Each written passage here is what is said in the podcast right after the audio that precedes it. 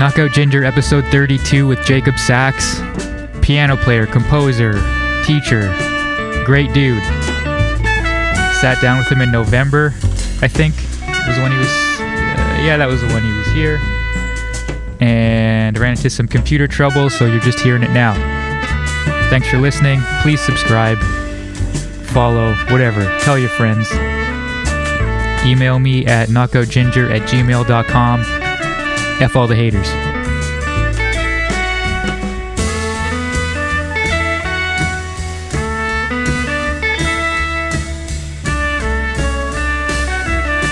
I guess as a starting point, I probably saw between 2013 and like 2017 when I moved back here, I probably saw every Benny 55 bar gig.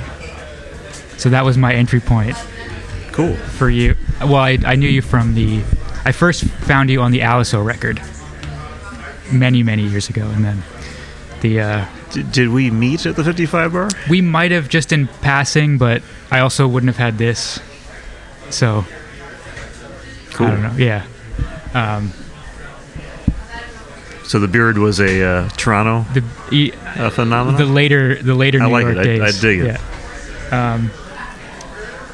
When did you start playing with Binney? I started playing with Dave Binney. The first time was in somebody else's band, a guy by the name of Christoph Schweitzer, who is a trombone player from Switzerland. And we did a European tour of November 2000. It's a long time ago. And on that tour was also Mr. Dan Weiss. And, you know, things happen. And yeah. A year and a half later, we're playing in a band together with Thomas Morgan. With Dave. So sweet. And that continued on and off through that period that you saw it, basically. Mm-hmm. Although by that period, I believe Ivan Opsik's playing bass at that time. I did the band till about 2004, 2005, and then left the band and then rejoined in 2007 and stayed till end of 2016. Right. So that's probably the period that you saw us in, basically. I saw a few with Matt Mitchell scattered in there. That I was think. Probably maybe after 2017, after I left the second time. All right. Yeah, I think I'm pretty sure I've only seen that band with Ivan. Yeah, so this first version that I was least involved with was with Thomas. And that was for many, many years. That's awesome. So this weekend, as you know, we're here at the Rex, so you're seeing that trio. Man, last night was crazy. Like, thank you. It was so, like, there were moments where we were back here and we were just, like, looking at each other laughing. Like, it was just so incredible. Like, was it, have they all been, like, the same sort of vibe or was on this tour? Or yeah, we've been playing this music and, you know, we have a long history. I mean, Danny and I have a longer history than the Dave Binney band. I mean, we went to college together. We've been playing since 1995, almost 25 years. And so our relationship, I mean, as far as I'm concerned, that's a very deep relationship musically and close friends, known each other a long, long time, and played in each other's bands, played in other people's bands together, the whole bit. And, you know, because we went to college together in those formative years, we had a chance to be in close proximity as artists and workshopped many ideas, many concepts, many ways of interacting together, you know, in that period, very, very deeply. And that stuff continues to keep growing. So you're, you know, what you heard last night is a result of, you know, many, many years of playing together and also many, many years of just each of us working on our own thing too, and coming back together and sharing ideas and finding the connection points again and everything else. Thomas we've been playing with since 98 or 99, so he's been in there. Again, that was before, we played with him before we were a band with Dave Binney also. The Dave Binney band was a great experience in terms of allowing us a chance to play regularly together. Right. Whereas, you know, in a, you know, a kind of a gig setting, whereas maybe before that it was never that regular. Because, as you probably remember, the 55 bar gig was every 2 weeks. Yeah. twice a month, or what's the word, fortnightly? Yeah, I think, if that's correct. I might be wrong about that. I don't know. I always get confused with like the fortnightly, bi-weekly, bi-monthly, two, like, was it two? I apologize to those folks who, if in case I'm wrong about that. But anyways, twice a month, every 2 weeks, basically. And that was a great opportunity to get to play regularly and explore together. So I'm very grateful that happened for as long as it did. Yeah, that's like, looking back, that's like the watching a band that often, a regular band, even just watching, being in the audience is like such an incredible experience. You learn so much.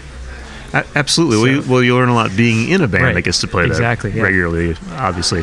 And you know, and as you probably discovered as perhaps a witness to it, that hearing it many times, you probably started to realize that there were many histories on those tunes and new things yet to be discovered, because we basically played a very similar repertoire all those years, which was actually in a lot of ways wonderful, because it kind of forces one to keep the conversation going, keep expanding and keep finding new things.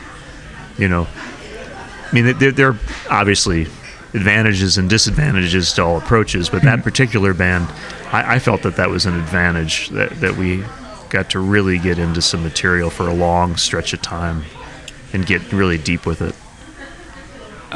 So even though the band was putting out records, you would still kind of go back to the same music for... Oftentimes. That's cool. You probably noticed that certain songs pretty much appeared regularly. Yeah. I mean, you know, some things would come in and out. Some things, my memory of it is that some of the tunes were always, they were there every time we played.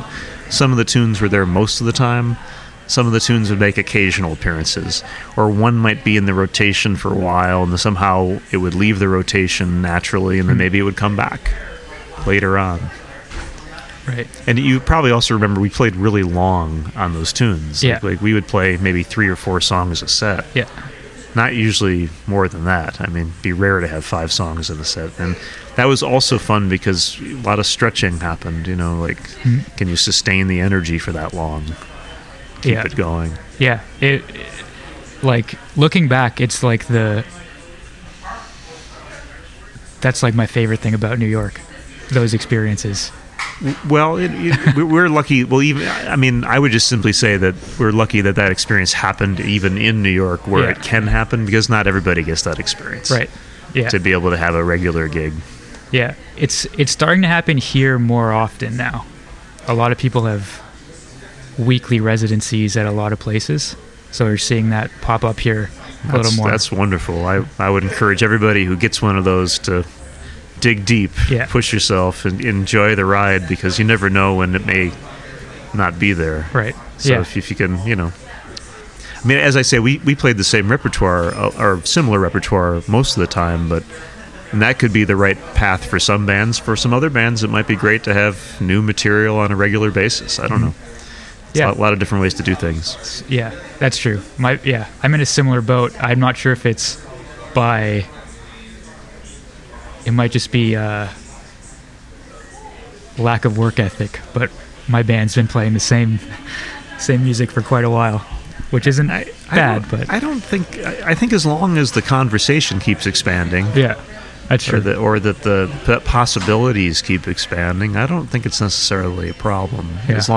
As long as there's a growth mindset, I think that's totally fine. Right.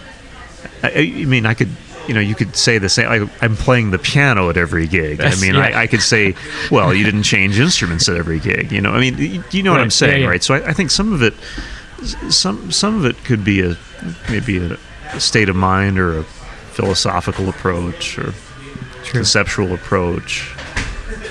I mean, there's definitely always room to grow, even on something you've been playing your whole life. Right.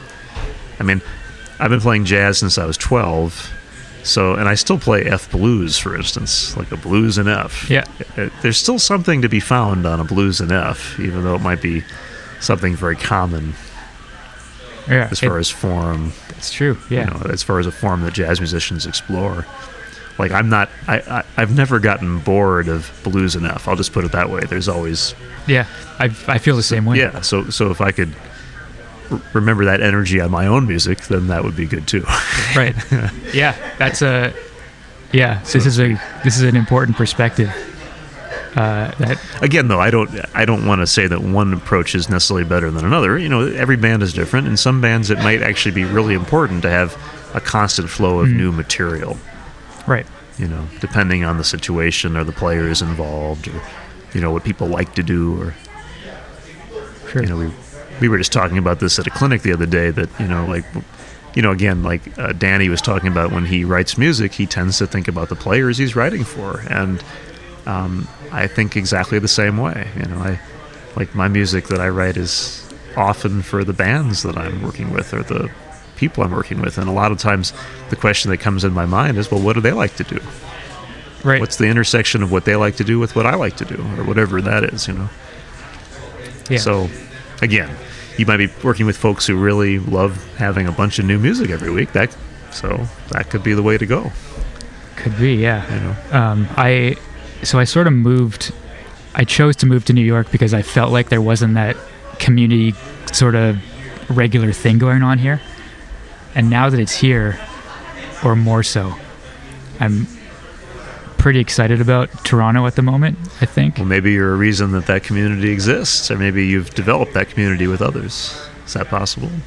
Or developed a community with folks? I don't know. I'm not sure if I've been back quite long enough yet, but part of the growth, I guess, of moving back to a city. Have you been playing here for quite a while now? I've been coming to Toronto, I want to say the first time in my memory is probably 2001 or 2002, but I want to say probably 2001. I mean, I've had an almost 20-year duo project with the great singer Yoon Sun Choi, and she's from Toronto.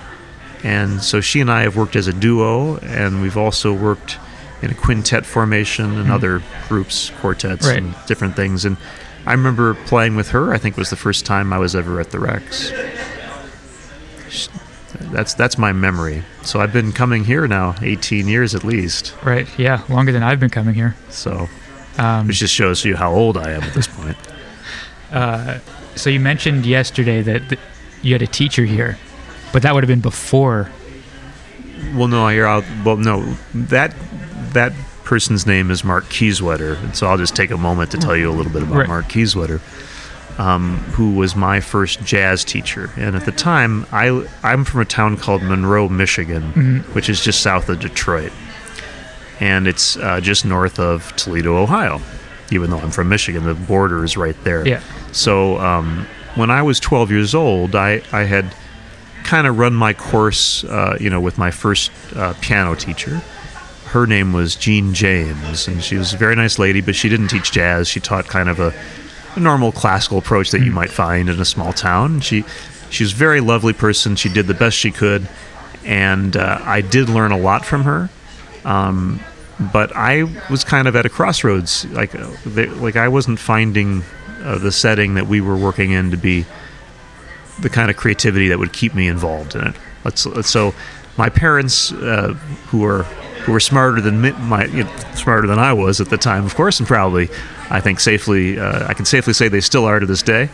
Thought, well, don't quit. Let's try some jazz lessons. You know, there's a jazz band in the 7th grade that I could join as a pianist, and my dad was like, let me talk to some friends of mine. My dad played accordion. He did gigs occasionally as an adult. I think even as a kid, he played like weddings and that kind of thing. And my mom had played some piano, and she was a dancer.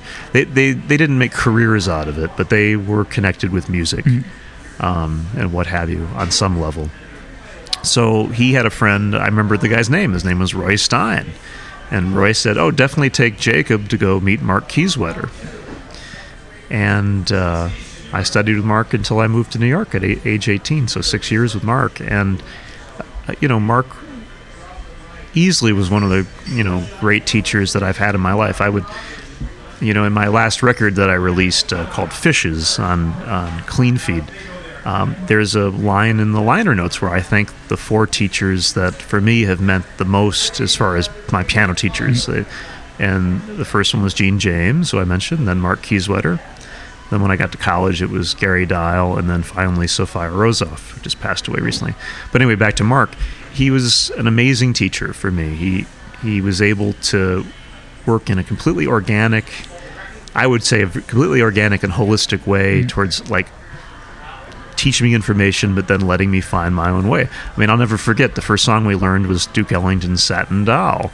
And I learned the melody, and I learned the chords, and then he would play electric bass while I was playing the piano. He said, "Okay, man, take a solo." I was like, "What do you mean, take a solo?" I mean, I was 12 years old. You know, what? Yeah, he's like, "Go, just go."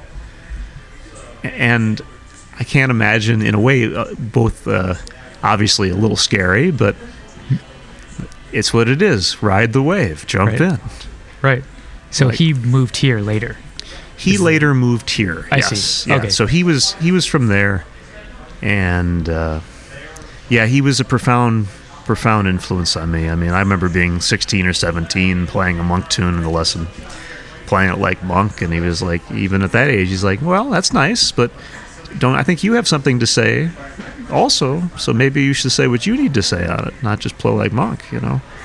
And I'm very lucky. All my teachers, at just the right moment, when there was like one of these moments of me trying to imitate somebody else, would always remind me, you know, that's fine, you can study that person, but don't forget. Right. You need to have your own thing, and not be afraid of it, and share it with us. It's really special that happened that young.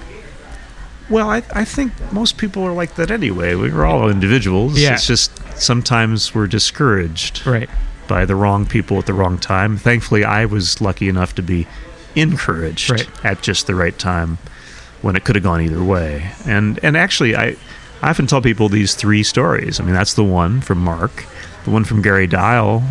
I can tell you one where the same thing happened. I was a freshman in college, and I had gone to see Kenny Werner play, and I was blown away by his playing that particular night. So I remember my next lesson, I was kind of playing like Kenny, and Gary was, the lesson was at Gary's apartment in Midtown, and I remember he was in the kitchen getting something, and I was just kind of playing at the piano, and I was playing like Kenny, or a version of that. And I remember him yelling from the kitchen, he's like, "Hey, Jacob, hey, man, isn't it enough to like Kenny? You have to play like him too? Jeez." So that happened.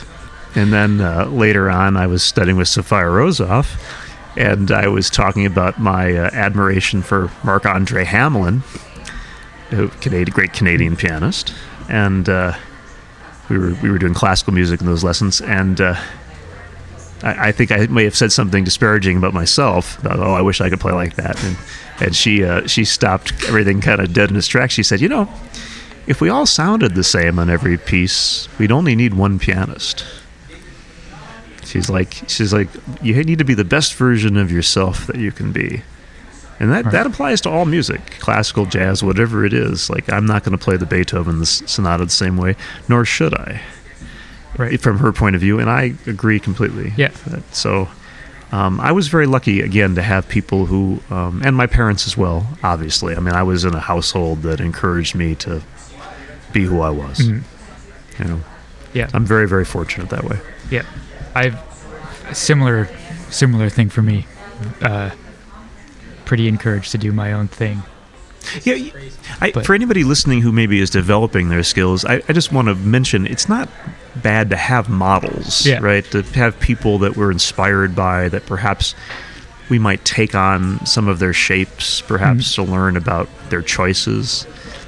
I don't think that that's necessarily a bad thing. I think, though, when it becomes dangerous is when we don't personalize what we've learned, you know. So with my own students, you know, we might learn a solo, let's say, but then the most important part of the process after that is to take every part of that solo and reimagine it, recreate it in one's own voice.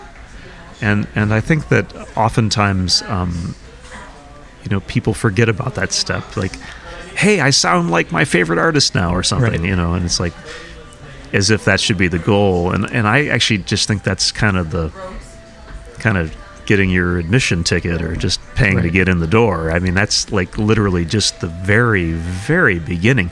But the problem is that can take years to even do that. So that's why folks, I think, when they've reached that point, they sometimes feel like, I did it, you know. And I would just perhaps suggest that I know it may have been a long road to even just get to that step, but actually the big step is the next one. Right. Is to try to somehow get that into your own vernacular, your own voice, your own imagination, change it, add to it, whatever it is. Right. The hardest part. Well, also the most exciting part. Yeah. You know, in a way. Yeah. Are you a big did you record yourself often and listen back to yourself often, or is that something you do? Or there have been periods where I've listened back to things, and I made albums, obviously. Yeah. But to be honest, that's most of that is just for the archive. As far when the gig is done, it's for me, it's more or less done. It's on to the next gig, on to the next thing. I will remember things that I often want to improve, or I'll remember something that I wish I had connected in a deeper way, perhaps. Mm. My memory, I usually remember the things that I didn't feel connected with. Right. And those things often form a lot of the inspiration for the next thing to work on. My wife, her name is Miranda Seeloff. She's an amazing, amazing classical violist. She pointed something out because obviously we live together, so she is a keen observer of a musician's processes, you know. So I had done this gig, and it was clear that I was dissatisfied. It was a one-time gig, one of these things where you learn a piece and it's not really going to happen again necessarily. I was still practicing that piece 2 weeks after the gig, and she said something to me that really made me feel good. I have to admit, she said, you know, it's a mark of a good musician where the gig is over, you're not going to play that piece again, but you're still here practicing it. And it was a good reminder because I didn't even realize I was doing it, but I was doing it because there were things I didn't find yet, and I was curious. Was it a classical piece, or it was a version of James P. Johnson's Carolina Shout. There was a concert that was organized by Ethan Iverson that featured a bunch of pianists all playing it, and kind of the idea was for everybody to play their version of it. Mm. And so I played my version of it, and there were definitely some things I was looking for, and I had to keep looking for them after the concert. So it was a good reminder, not that one has to necessarily analyze their own process at all stages, but I appreciated so much when she pointed that out to me, because it was like, the work doesn't just end with the concert. I often tell my students that anyway. I've always used this language, well, all performances are really beginnings, they're not really endings. I mean, you could view them as being endings, but I often view them as being like, you've opened some new doors now. You know, what are you going to do next with that information that you just learned? Right. If that makes any sense. It does. Yeah. Do you feel that way on every gig? There's always room for, everything can be deeper. You know, there's no end to anything. I mean, there's that story of Monk where, you know, he basically said something to the effect, I don't remember the language of the story, but he said, like, when you think you're swinging, you're not done. Right. Like, there's no end to how much something might swing. So you could be as swinging as you think you're capable of, and there's still going to be a deeper place to go with that. And I kind of believe that pretty much with everything. I mean, like anything that I played last night, that went well, let's say, or that I connected well, or was aware, that awareness was, you know, on a high level, let's say, I would still say there's a deeper place to get with all of that. Now, I don't view that as being negative information. As anything, I think of it as an opportunity. It's actually very positive. It's nice to know that you can kind of never quite get there. You can only, again, I'll use my teacher Sophia Rosoff's language. She said, all you can ever ask for is to get a little closer. And I have to say I'm in complete agreement with her view. I like this idea that there's no end to how deep one might get with something, and there might be a new lesson to be found. Now, it might be hard to find it at times, mm-hmm. and it might feel very far away, but it's worth exploring towards, if I can say it that way. Yes. All great things to try to think about. Kind of, I don't know if you wanted to go here in this podcast, but these might be deeper thoughts than. I feel like this is a lesson also. I'm an artist. I play, but I teach. I take it pretty seriously, actually. My parents were both teachers, actually, in their working lives at one point, and I think I feel very, very much that it's important to pass along whatever was shared with me, mm-hmm. with anybody else who might be interested. I think that's the only way we can get any growth. I'm often telling my students, if I have a goal with as a teacher, it would be for my students to sound better than me and to save time and to do it better and to ultimately displace me, Now, I often tell them that I'm not going to stop practicing, so they might have to also work hard too, Right. But ultimately, that would be the goal, is that as you pass along whatever you can, that the next generation and then the next generation will do more with it, do better with it. Mm-hmm. And I feel like, my job was to be the best I could be, and still to this point, to keep trying to expand and learn, obviously. I mean, I'm not going to stop. But, right. But again, I'm always hopeful that successive generations will do it even better, whatever it is, And that thing could transform itself completely. Like, what's on the surface might be completely different. The music of the day is always changing anyway, but I think the underneath stuff, the universal things are always there. A bunch of my friends have taken lessons with you and studied mm-hmm. with you, and they... I feel like they also have sort of inherited this mindset from you, which I think is awesome. Which I would just say is an amalgam of all the things that were shared with me. So I'm, people who study with me often hear the names of my teachers, mm-hmm. because I don't think, and probably these thoughts came from their teachers. I mean, my teachers often talked about their teachers, right. And again, it's like this grand relay race or something. Maybe it's not a race, but it's this way of passing on something that you got from somewhere else. So I hope if they think of my name, they might also then think of my teachers, as I just mentioned, those four people. And then they might think, if they do a little research, they could easily find out some of those people who their teachers were. Right. Yeah. So I was like, Sophia Rosoff studied with Abby Whiteside and also studied with Charlotte Selver. Gary Dial studied with Charlie Banakis, so on and so forth, things like that. And then you start to realize that this is a lot of this. People found things, of course. Each of us finds things based on our own experiences. And I've found things through teaching that I never would have found if I hadn't taught. So a lot of this stuff is not so much like a list of things to do, so much as it's like, well, where are we at? How can we get deeper? How can we connect? Have more awareness? A whole bit. So it's nice to hear that perhaps some of the lessons I've shared have been helpful. So that's good to hear. I didn't reach out to Sophia Rosoff, even though I was aware of her, until later. Yeah, I knew about her. Actually, Gary Dial also studied with her, and I knew about her when I was 18 or 19. But I got done with college, and I really felt like I needed a period without a teacher for some odd reason. It was just a feeling I had, so I went with it. Mm-hmm. And interestingly enough, it wasn't until all of a sudden a weird pain came into my arm that I thought, well, I can't figure out what's going wrong here. I had already had some problems when I was 18, and Gary Dial had helped me work through them, and basically I was fine until my early 30s, the first time I had a problem that I couldn't figure out.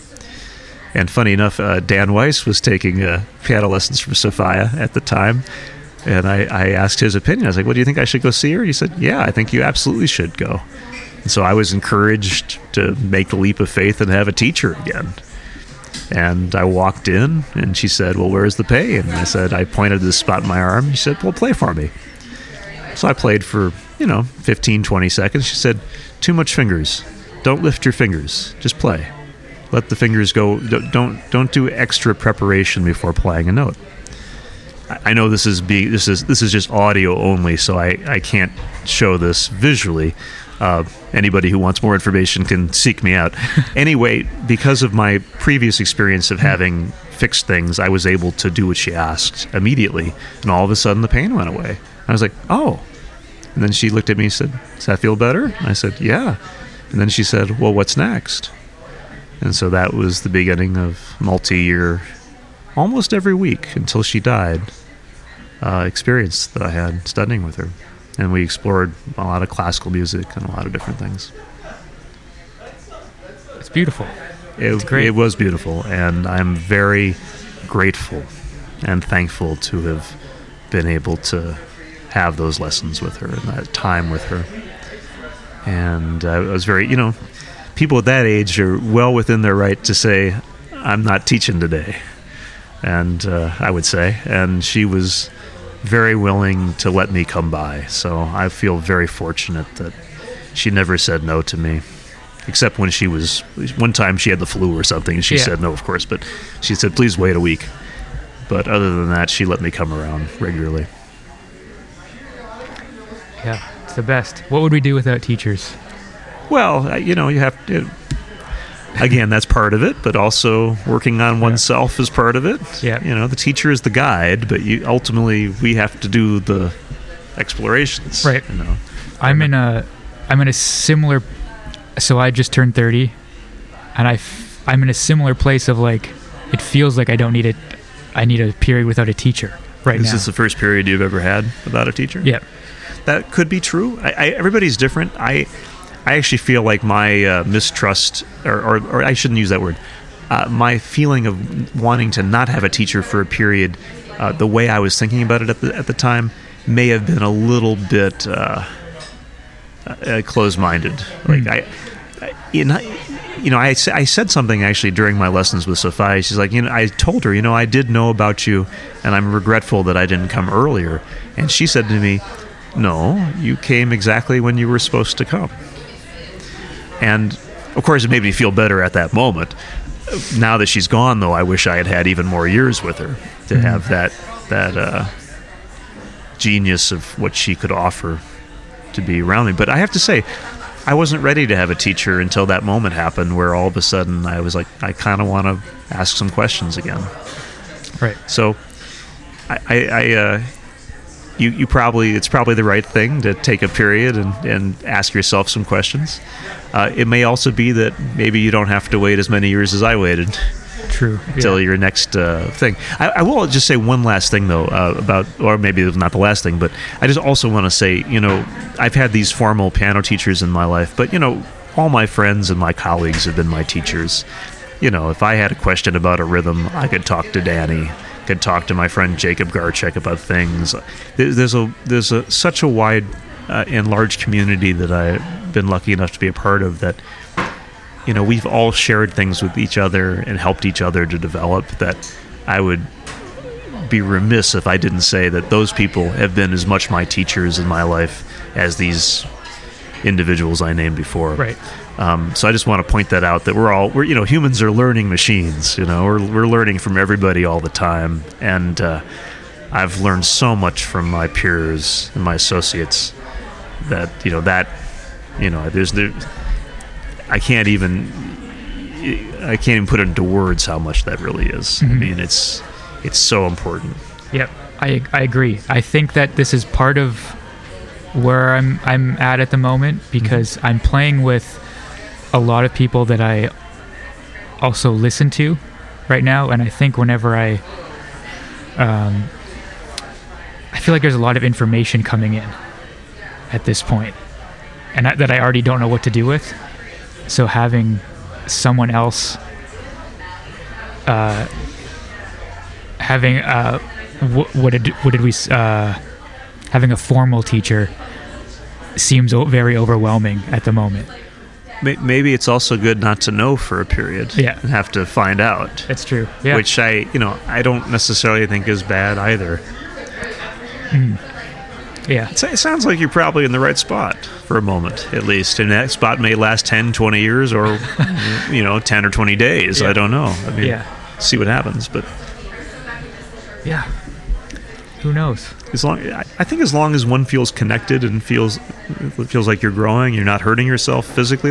For me, part of the issue was I had a pain that I couldn't figure out what I was doing wrong, and so that was a very helpful moment to go ask for some advice. It just so happened that she had such a deep knowledge of so many things in terms of connection and awareness that it really was great for me to have that experience with her. She was, she could really get somebody, a student or anybody she was working with, to see and hear and experience far past the surface, and to get really, really deep with the stuff. So that was a great experience for me. But I was ready to have that experience. I was at this age where again these questions had cropped up, and so it was a good moment for me. So I don't think you have to be overly worried if you have a period with no teacher. Right. Yeah. Necessarily. You'll know when it's right to go back. Yeah. Or to ask questions again or have a formal thing. So Gary Dial was my teacher in college. Right. Yeah. Do you think having one teacher through college is the way? No, not necessarily. Mm-hmm. But for me, it seemed like the right thing. I think the only thing I would say, though, is that with a teacher, at least for me, you might get the bigger concepts in 1, 2, or 3, 6 lessons, let's say. Sometimes it's dealing with things as they come up and asking questions and exploring together that ultimately will be the thing, because the bigger concepts, I think most people will agree with them. I think even when I talk about them with students who come to me for just a few lessons, it seems like these concepts are so universal, people get them, I think the real issue, though, is often is beyond that. It's like, well, okay, now here's this piece. How do these questions intermingle or intersect this thing I'm dealing with? Or what are the questions? And it's interesting, every piece has its own shapes or own issues, as it relates to the person who's playing it or exploring it, so on and so forth. So I feel like for myself, the long associations with these teachers have been, for the most part, fruitful. Now, that doesn't mean I haven't had other experiences with people that were just like a master class once, right, or a jazz camp when I was a kid. I mean, I got to interact with Hal Galper at the Jamie Aebersold jazz camp when I was 15 years old, and that was a profound week of my life, actually. That was an incredible experience to get to have him, at least for me, talk about his view on jazz improvisation and group interplay and the whole bit, and how to play the piano. And those ideas were very powerful as well. But that was obviously just 1 week. Yeah. It wasn't many years. Yeah. I spent 2 days with him. And that's like, that changed me. He has a very unique way of describing what's happening. Mm-hmm. And I think it's quite profound. At least that was my experience as a 15-year-old. I had never heard anybody talk about jazz or improvisation or, let's say, ensemble playing, small group ensemble playing, the way he was able to. And those lessons still resonate, actually, to this day a lot. I have to say, as a teacher, those, I should have probably mentioned his name earlier on. Those were also very important in my formative years. I mean, I think having that experience with him has been very helpful up to this day. I mean, playing in a small jazz group is like, you need to have good ensemble skills to play well in it, and he really brought some of those bigger questions into even just a jazz camp in the Midwest. Yeah. He was able to bring these big, profound questions on a bunch of us who perhaps had never pondered them at all. Mm-hmm. So, even something as simple as just telling me to look at the drummer's stick hitting the cymbal. I think about it. Or to hear the whole sound. Like, yeah. He talks about that. I mean, he's one of the few people who will talk about the beginning, middle, and end of a sound and how to perhaps even connect that. Now, I know that for our folks who might be listening who are classical musicians, they already know this because, like my wife, she, of course, being a string player, listens to the beginning, middle, and end of the sound. Right. It's very easy in jazz. Being a jazz pianist, I'll just say for myself, to only hear maybe the beginning of the sound, or only be concerned with, like, well, what am I going to play right here in this spot, or what am I doing? And sometimes you get caught up with what it is you're doing, and you're kind of losing sight, or losing not let's say losing awareness of the whole sound of a note. So he was very helpful. Reminding me that music is, there's sounds that one has to be aware of. Yeah. It's sound art, Yep, he, I don't even know where to start. He fixed so many things with me. To use his own words, he believes in the idea of radical change in a lesson. Like, he's literally... I think it's, if I remember correctly, his language, his goal was to get massive change, instantaneously, all of a sudden, getting you to realize what's already there and be able to act upon it instantaneously. And he's pretty good at that, I have to say. Yeah. Great teacher in that way. Yeah. Again, great for me. I don't know if it's always great. With every teacher, you never know where you're going to get a synergy. I've been very lucky. With a lot of these teachers. Do you want anything? I'm okay right now. I'm okay. Thanks. Are you guys done the tour tonight? Or no, we're here tonight in Toronto, one more night, and then we're going to go to Montreal for 2 nights. Great. And then that's it. And cool. Then we travel home on Sunday. Nice. Where are you in Montreal? Liaisons. Sweet. Cool. Which is I was actually just there a couple weeks ago with the Landline collective band that I'm in with Chet Doxis and Zach Lober and Vinny Spraz, and we had a great time there, and so I'm sure we'll have a great time there with Dan's trio. Yeah, that band when you were here 2 weeks ago. Also, a very interesting group, right? Quite a band, yeah. I've never heard. I'm used to hearing Chet in pretty different situations than that. And it was great to hear him like that. It's a very fun band. I don't know if you know. Did we tell you about the concept of that band? Okay.